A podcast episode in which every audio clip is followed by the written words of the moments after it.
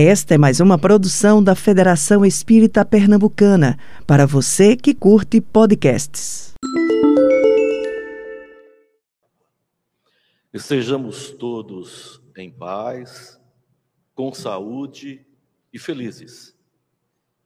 Trago um forte fraterno abraço dos que fazem o Centro Espírita Zita Lustosa. É comum eh, em nossas eh, conversas falarmos que na casa espírita, todas as vezes que a gente vem à casa espírita, assistir uma palestra ou participar dos estudos sistematizados da doutrina, nós estamos vindo a um local de estudo. Entendendo que o estudo do Espiritismo é uma ação da própria vontade para fazer com que a gente consiga conformar o nosso proceder de acordo com aquilo que está sendo ensinado, orientado, ou de acordo com aquilo que nós estamos procurando intimamente. Então, a casa espírita vai ser sempre uma sala de aula, porque o início é, da codificação espírita foi exatamente em forma de estudo. Entendendo ainda mais, o estudo não é apenas a leitura. A leitura pode até ser uma técnica de estudo, mas estudar significa compreender e aplicar aquilo que a gente está aprendendo. E o estudo deve adaptar-se às necessidades individuais. Porque, embora a doutrina espírita estandardize o ensinamento, ele será colhido de acordo com a necessidade de cada indivíduo. Então, hoje nós vamos é, comentar sobre Nicolas Camille Flammarion, o que foi apelidado de o poeta dos céus um grande eh, pesquisador, escritor, espírita, cientista, ele tem uma linguagem fácil que chega a todos os corações, a todas as mentes que bebem na fonte do seu ensinamento. E uma linguagem um tanto quanto poética, por trazer essa essa facilidade é, do ensino, mesmo em matérias que sejam um tanto complicadas para a, o entendimento é, das pessoas. Ele foi um grande popularizador da astronomia. Foi o seu principal carro-chefe é, no conhecimento que ele trouxe para a humanidade. Então, o, o Camille tem diversas obras escritas, a maioria delas não foi traduzida para o, o português, para a nossa linguagem, mas as obras que foram traduzidas são de conhecimento fabuloso ainda nos dias de hoje. É somente a gente ajustar uh, a linguagem aplicada na época, como, por exemplo, o positivismo. O positivismo, na época em que Camille, em que Kardec escreviam, tratava-se da visão experimental. Observava-se um fato e se experimentava. Se aquele fenômeno fosse replicado, uh, poderia-se traduzir uma hipótese, uma teoria, e passava-se a trabalhá-lo como uma linguagem científica. Hoje, o positivismo é trazido para a ciência acadêmica como sendo o método experimental, ou modelo experimental é, da ciência contemporânea.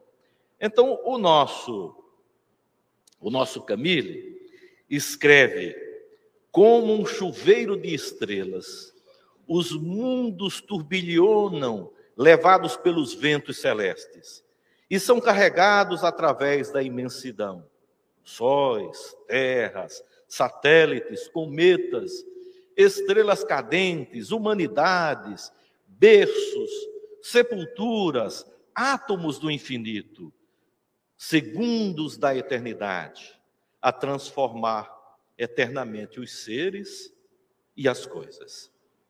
Então, há uma há um conceito científico, filosófico, moral nessa frase de Camille.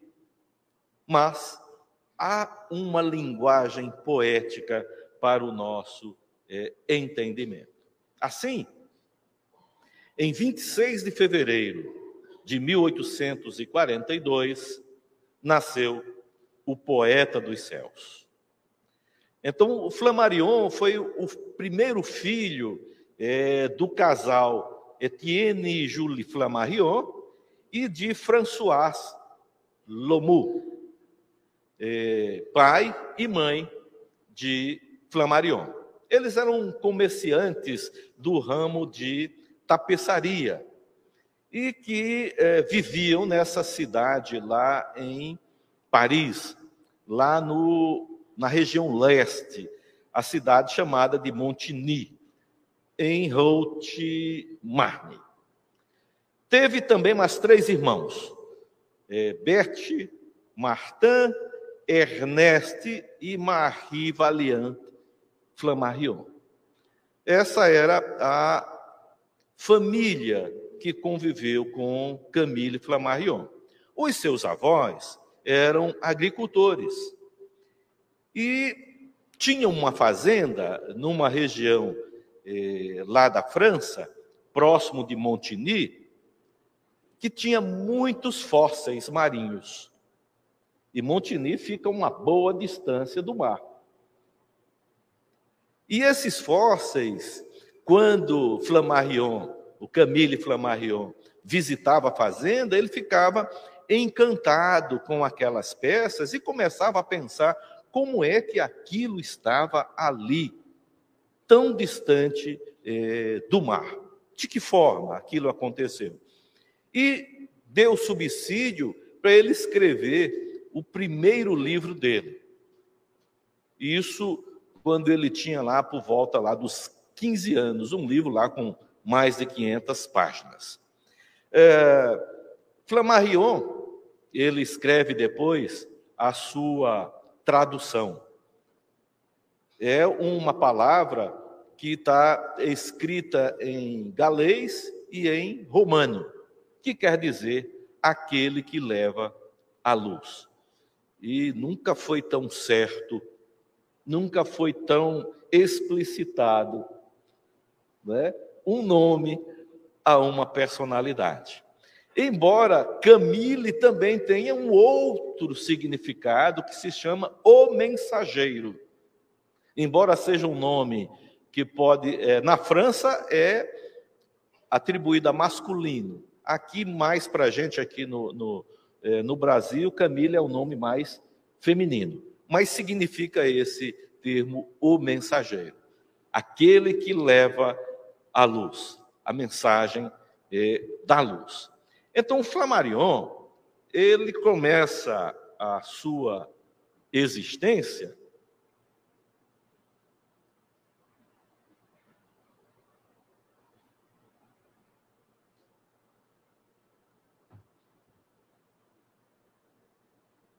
Agora, tecnologia é um negócio sério.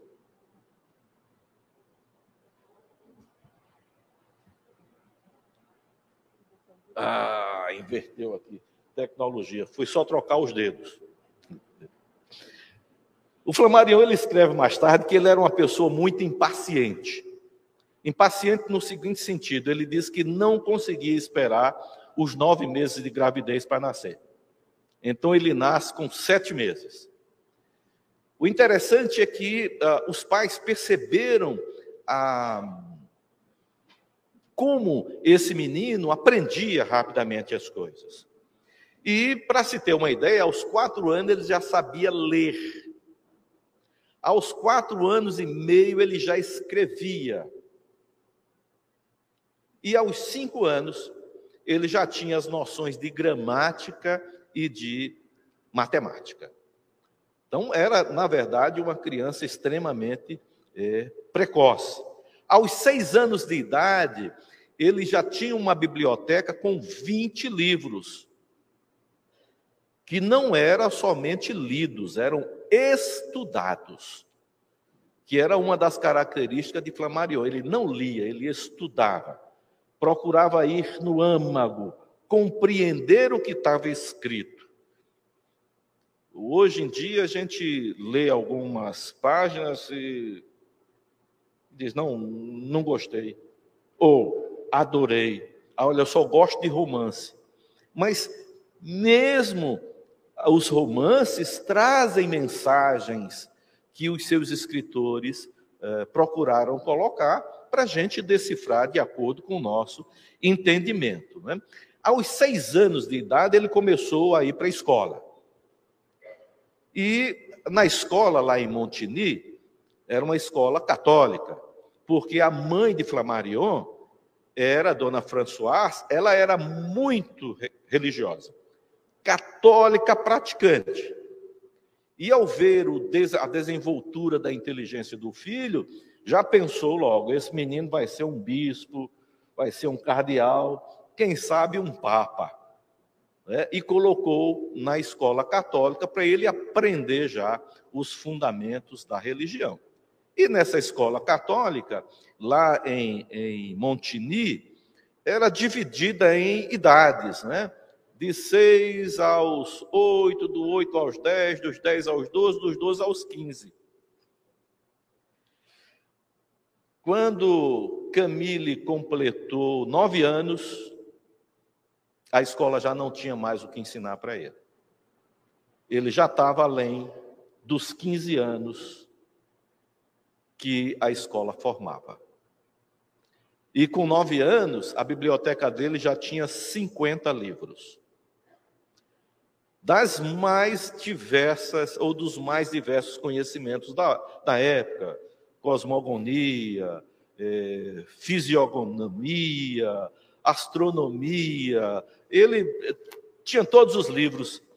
E os padres lá naquela igreja disseram: olha, aqui não tem mais o que ele aprender. Seria melhor que ele fosse para outra escola.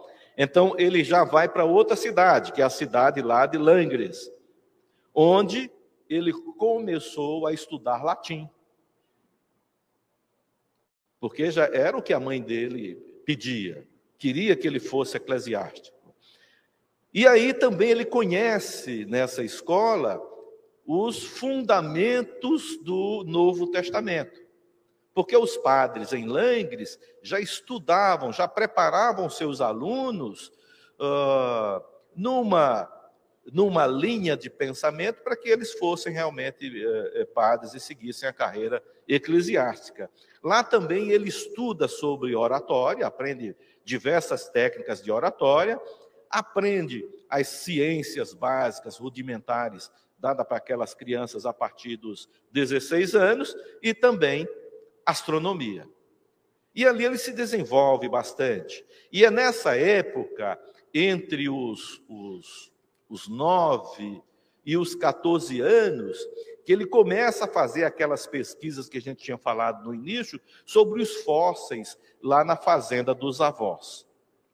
E tem a ideia de escrever é, um livro.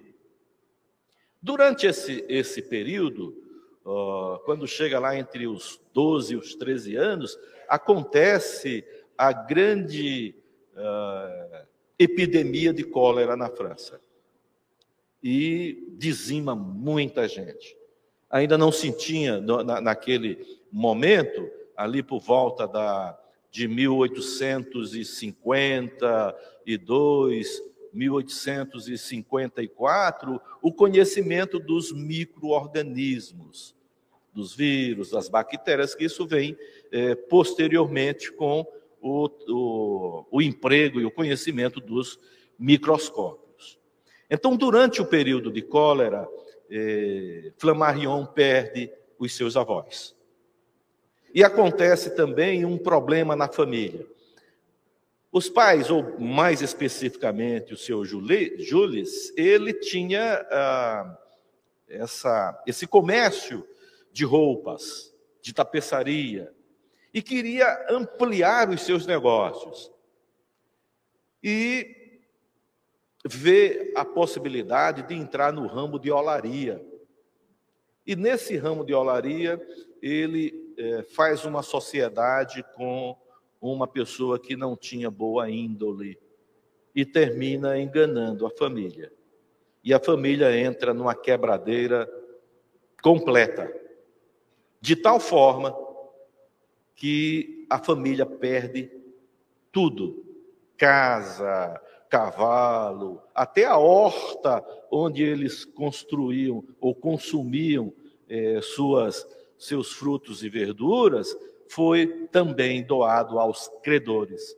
Porque o pai de Flammarion dizia que era muito melhor eles estarem naquela situação do que estar devendo às pessoas. E Flammarion criou nessa postura do pai a sua é, tendência para o futuro. Também se tornou um homem extremamente sério, muito é, rigoroso com os seus posicionamentos, com as suas ideias, com o seu relacionamento com as pessoas. Em 1850, 1860, ele viaja para com a família para a França. Isso lá em 1856. Flammarion vai para Paris com uma família, sem nada, todos procurando um local para se estabilizar. É onde Camille encontra é, um emprego de ajudante de, de gravador, fazia aquelas gravuras é, para jornais, uh, para periódicos, e ele começa a trabalhar de 15 a 16 horas por dia. E como parte do pagamento, ele recebia casa e comida. Mas não deixava de estudar. No local onde ele morava, nem sempre tinha vela para acender à noite. E ele fazia seus escritos e seus estudos à noite à luz da vela, à luz da lua. À luz da lua. Isso mostrava a tenacidade desse jovem que queria aprender e queria orientar também a humanidade. Como não tinha mais dinheiro para pagar a escola, ele começou a frequentar os cursos gratuitos na Associação Politécnica em Paris. E ali ele começou a ampliar os estudos lá de principalmente de matemática, eh, da língua inglesa, que ele posteriormente falava diversos idiomas, e foi é, e frequentava a missa como a mãe dele mandava. Não tinha jeito. Até então, a mãe era quem dizia para onde é que ele devia ir e ele assim é, o fazia. Numa dessas missas, o Camille sofreu um desmaio. Foi levado para casa. Posteriormente, um doutor chamado de Fournier foi até a casa de Camille foi atendê-lo, foi verificar o que estava acontecendo com ele. E ao fazer essa consulta, o doutor identifica, próximo à cabeceira da cama de Camille, um manuscrito que tinha lá o título Cosmogonia Universal. Camille, na época, com 15 anos. Uh, o doutor pede licença, olha, começa a folhear aquela, aquele manuscrito e diz: Poxa vida, mas quem escreveu ele? E ele disse: Fui eu. Mas como você compreende e entende todas essas coisas? E o doutor disse: Ah, eu preciso então ajudá-lo. Você não vai ser mais ajudante aí de, de, de gravuras. Eu vou arrumar um emprego para você como auxiliar no Observatório de Paris e consegue levar Camille exatamente lá para o Observatório de Paris. E lá ele já entra como o calculista do observatório, entre seus 15 e 16 anos de idade. Esse, esse livro, mais tarde, ele foi escrito como o mundo antes da aparição do homem. Tinha mais de 500 páginas, mais de 150 gravuras que Camille mesmo fez. Então, foi uma das obras que ele iniciou durante a sua infância, os seus estudos. Tá? Então, ah, quando Camille é adotado lá no laboratório ou no observatório, ele começa a trabalhar com grandes cientistas e também começou a sofrer logo os seus primeiros reveses. Porque nenhum cientista daquele com a idade que parece que a, a gente a gente diz que quanto mais velho, mais sábio, papai me ensinou que quanto mais velho, mais pecador.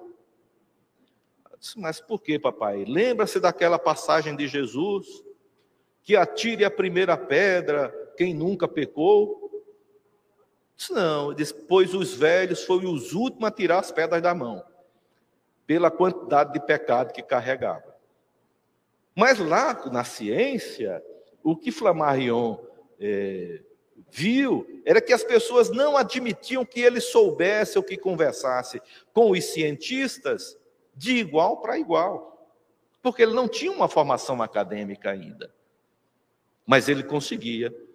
E, mesmo por conta disso, ele insistiu até mais uns anos eh, para frente, quando ele eh, começa a conhecer a doutrina eh, dos Espíritos.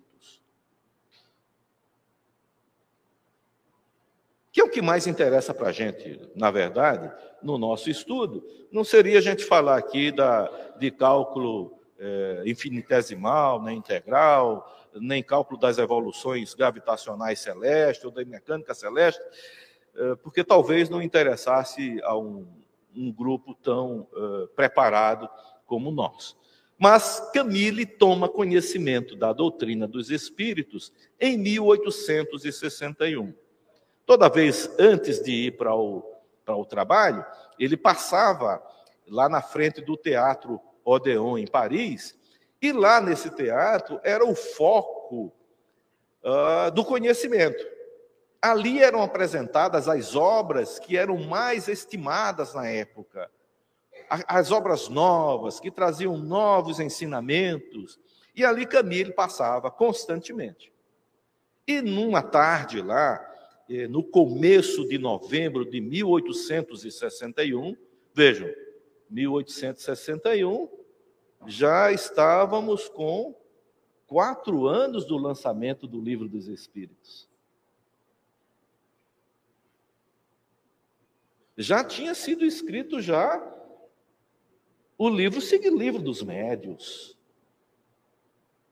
Mas Flammarion para diante de um livro novo, que estava ali sendo observado por muitas outras pessoas, e ao folhear o livro, ele encontra um dos títulos, dos subtítulos do livro, a pluralidade dos mundos habitados. Ele diz: Poxa, como pode? Esse é o título de um livro que eu estou escrevendo. Isso é um título de um livro que eu estou escrevendo. Imediatamente começa a dar uma olhada rápida naquele, no folhear do título, diz: Poxa, isso me intrigou mais ainda. Aqui está dizendo que são os espíritos que estão passando esses conhecimentos. Compra o livro, vai para casa, estuda o livro e diz: Eu quero conhecer o escritor. Eu quero conhecer esse que fez o livro. E aí vai até a Sociedade Espírita Parisiense. Lá conhece Kardec.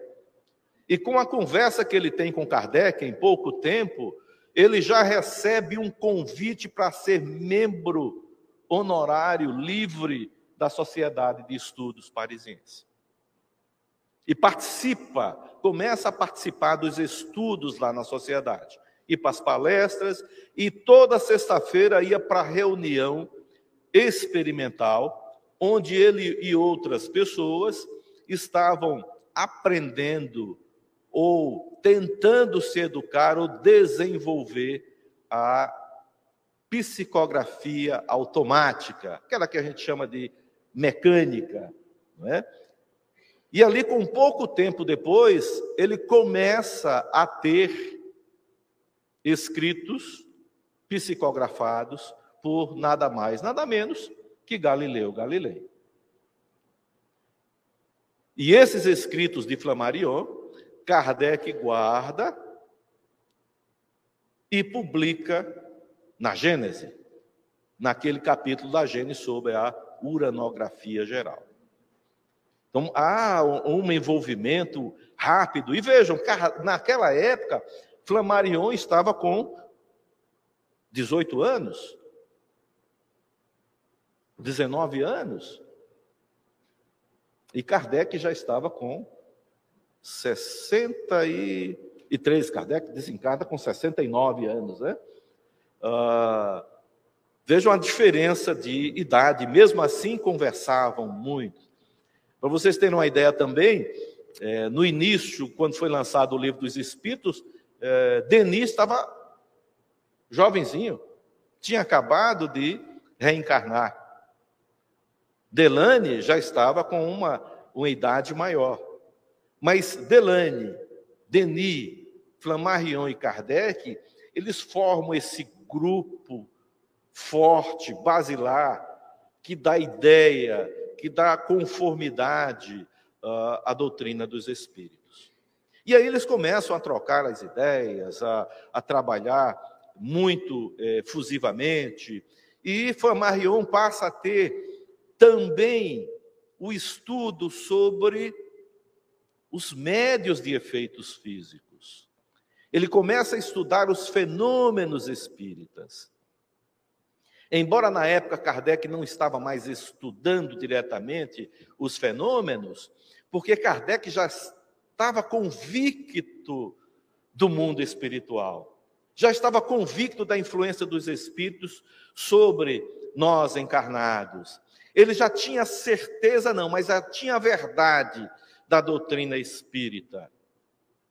E Kardec procurava traduzir essas essas leituras, esses ensinamentos, esses conhecimentos trazidos mediunicamente pelos benfeitores espirituais e traduzi-los em forma de livros para que as pessoas pudessem ser confortadas, para que as, as pessoas pudessem ser assistidas em suas necessidades.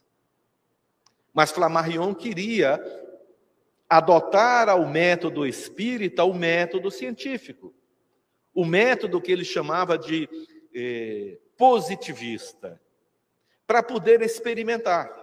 E ele vai, junto com alguns irmãos também, trabalhar nessa fenomenologia, verificar o que é que tem de, de correto, não é?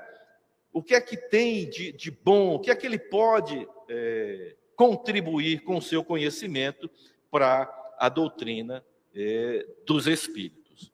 Então, nesse, nessa situação, Flammarion, ele aplica a metodologia científica. Ele passa boa parte da vida dele estudando os fenômenos, porque ele dizia que é através dos fenômenos físicos, ou seja, daqueles que têm efeito eh, para todo mundo, porque eh, dentro da doutrina espírita nós temos dois modelos de fenômenos. Os fenômenos ditos inteligentes, que a gente chama hoje na parapsicologia de fenômenos subjetivos, que diz respeito apenas à pessoa que está passando pelo fenômeno em si, uh, que são os médios de os médios chamados de efeito inteligentes, os médios videntes, os médios que eh, fazem a psicofonia, a psicografia, os médios que têm a clarividência. Esses são fenômenos subjetivos, que diz respeito apenas à interpretação do indivíduo.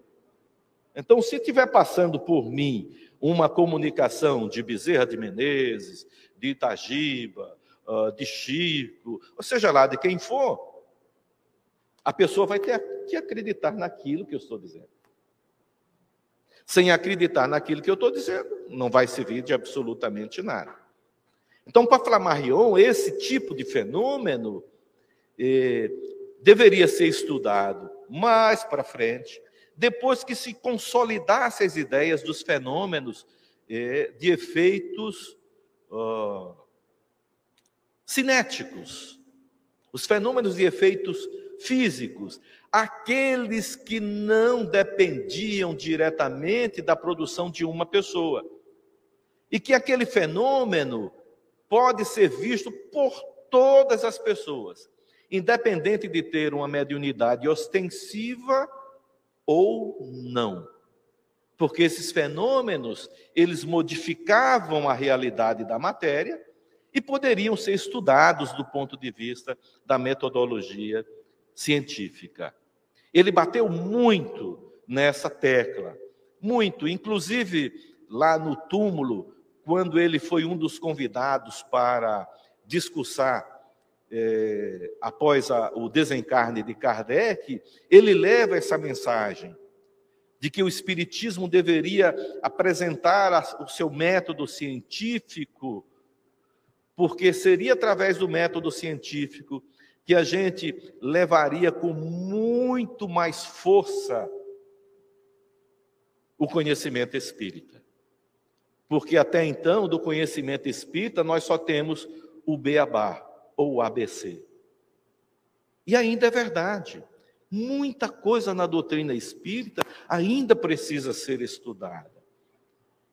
Nós precisamos, com esse, esse triuno doutrinário, ciência, filosofia e religião, fazer com que essa conexão seja cada vez mais progressiva, para que a gente possa entender melhor, compreender melhor e nessa melhor compreensão modificar os nossos procedimentos. Porque somente apenas pensando sobre essas mudanças, a gente não vai a lugar nenhum. Vejam, entre nós, a gente ainda não conseguiu superar os problemas da sociedade, a gente não conseguiu superar os problemas da família, nós não conseguimos nem aprender a conviver com a gente mesmo. E essa convivência com a gente mesmo é tão fática que a gente acha melhor falar da vida do outro do que falar sobre nós. A gente não entende que quando a gente fala do outro, a gente está falando de coisas que estão dentro da gente. Dizia um filósofo da antiguidade: nada está no intelecto que não tenha passado pelo sensorial. Nós somos ainda do sensório. A gente só acredita naquilo que vê, naquilo que ouve, naquilo que fala, naquilo que sente, organicamente falando ainda. Para a gente se tornar ainda simpatizante da doutrina espírita, vai levar um tempo. Porque o que acontece com o corpo é muito mais importante. E deve ser. Não há exagero nisso. Por quê? Porque eu conheço o corpo. Mesmo os, os irmãos que estavam ali unidos na confecção da doutrina, na sua explanação específica, eles sabiam que o conhecimento é transmitido, recebido, adquirido do que se conhece para aquilo que não se conhece. E o que é conhecido? O corpo. E nem tanto, não é? Nós temos tantas potencialidades corporais que nós ainda não conhecemos. Ernesto Bozano dizia que antes da gente conhecer as potencialidades do espírito, precisamos conhecer as potencialidades do corpo onde o espírito habita. E somente por um modelo de investigação constante é que a gente vai trabalhar essas eh, potencialidades. E vejam que com os estudos de Flammarion, chega-se ao que a gente chama hoje de faculdades extrasensoriais, ou percepção extrasensorial.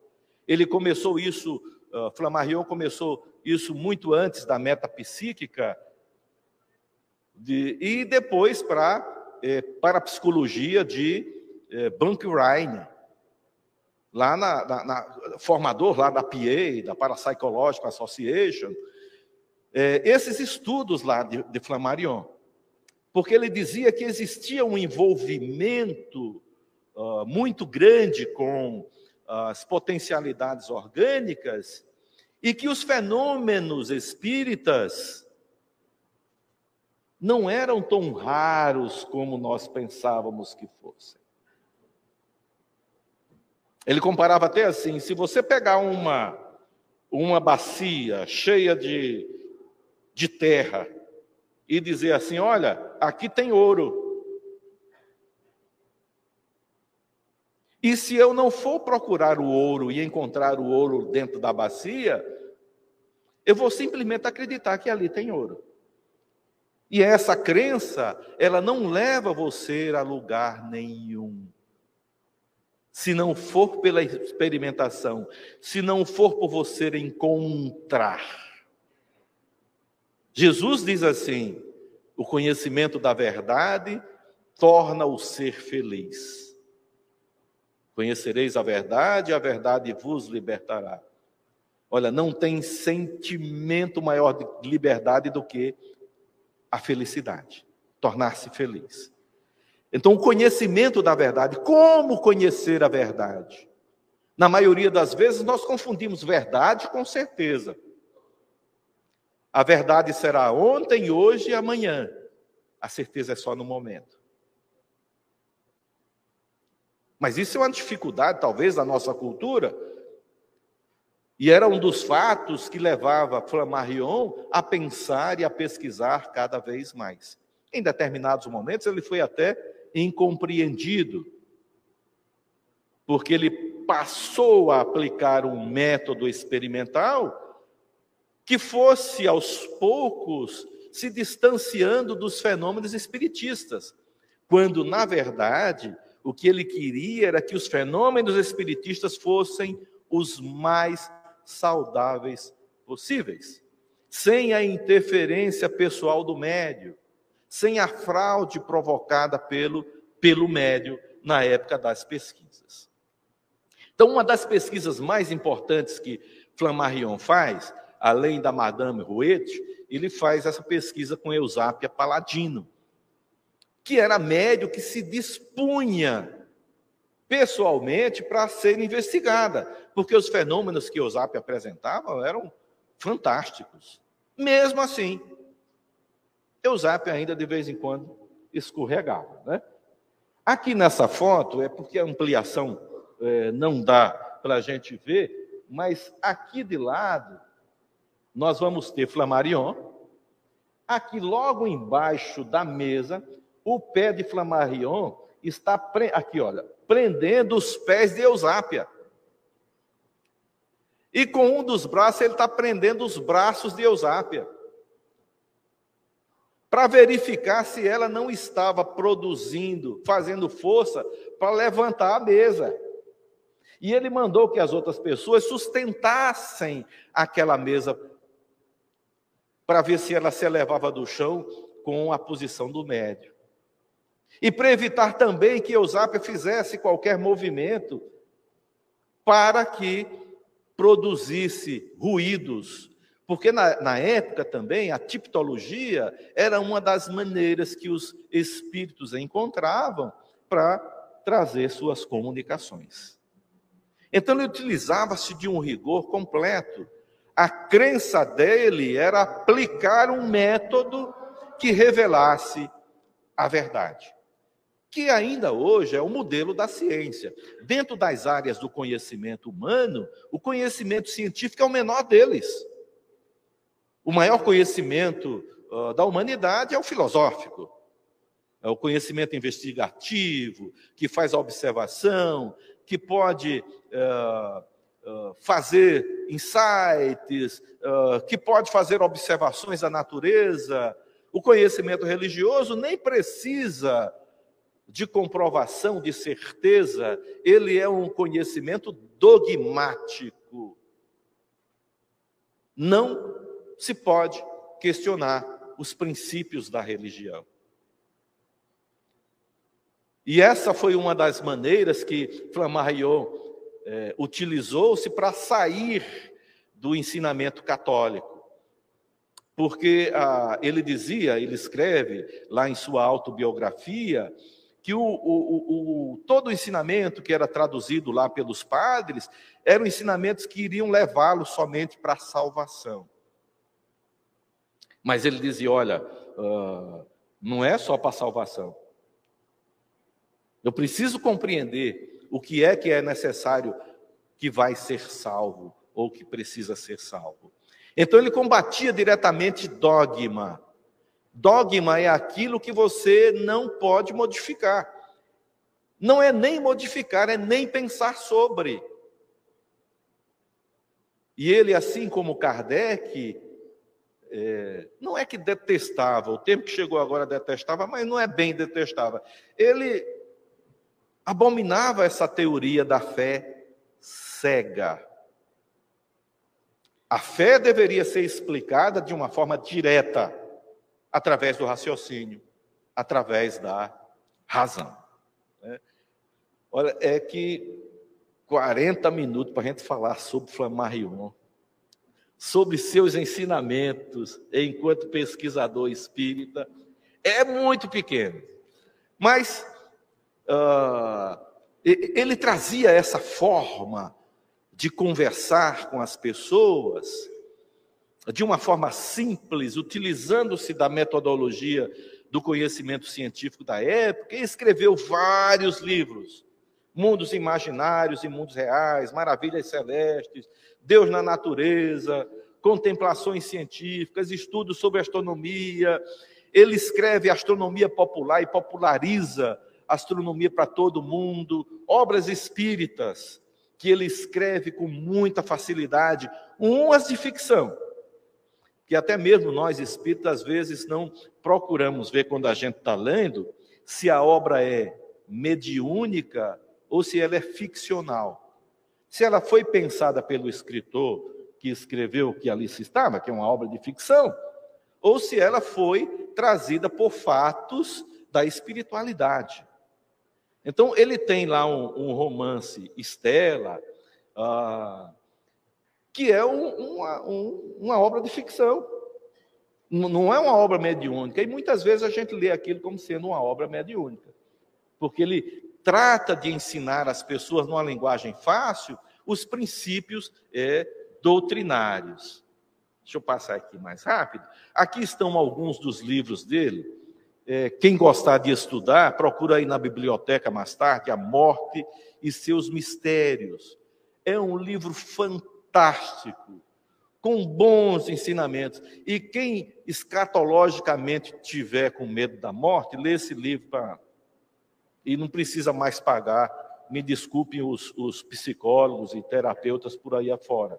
Né? Porque a morte, na verdade, é apenas uma, um momento de passagem da, de uma realidade para outra realidade. Né? Quem gostar de estudar no Espiritismo, vai lá na revista Espírita, um dos grandes livros para a gente estudar o Espiritismo, e lá você vai encontrar obras que Flammarion escreve para o Espiritismo e que Kardec é, faz os seus comentários. Né? Na revista Espírita de 63, Vejam, dois anos depois que ele chega, que ele toma conhecimento da doutrina espírita, ele já está inserido é, no processo. Né? 64, 67, 69, ele escreve é, bastante. Um, um fato que a gente vai relembrar rapidamente é como ele conseguiu construir ou fazer lá o Observatório de Juvisy. Tinha, é, durante os livros que ele escrevia, os periódicos que eram disseminados lá pela França, tinha lá um senhor chamado de Meret. O senhor Meret lia constantemente as obras que Flammarion eh, escrevia, e ele sempre mandava cartas para Flammarion, uh, dizendo que gostou, que era muito bom, tal. E Flammarion nem sempre tinha tempo de responder às cartas.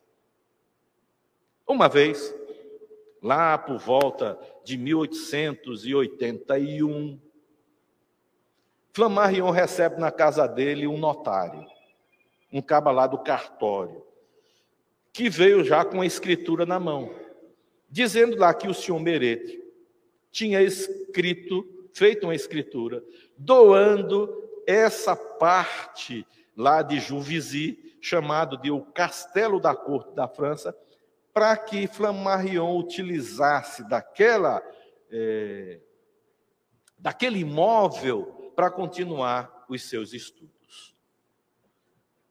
É uma, uma da, das coisas que às vezes a gente diz, olha, como é que foi que aconteceu? Por que aconteceu isso? Em 3 de junho de 1925, Flammarion desencarna. E olha que em 1925 foi o terceiro Congresso Espírita Mundial. E foi convidado para esse congresso é, Denis. Mas Denis já estava meio velhinho, com, os olhos já estavam meio uh, sem poder ver muita coisa, com dificuldade de caminhar. E Denis disse: Não, manda Flammarion, para Flammarion ser o presidente, que eu já estou meio adoentado. E numa reunião que acontece lá na casa de Denis, o guia espiritual dele, Jerônimo, disse: Quem vai, deve presidir o congresso é você. Ele disse: Mas Flammarion tem muito mais condições do que eu.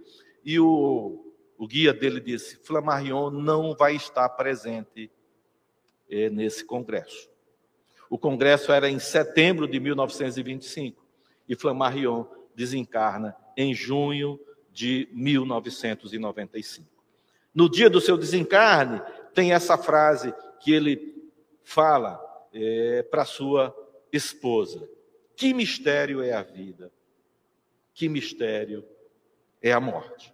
E logo após desencarna, é enterrado lá nos jardins é, de, de Juvisy, recebe de Delane a frase de que Flammarion é um filósofo enxertado de sábio.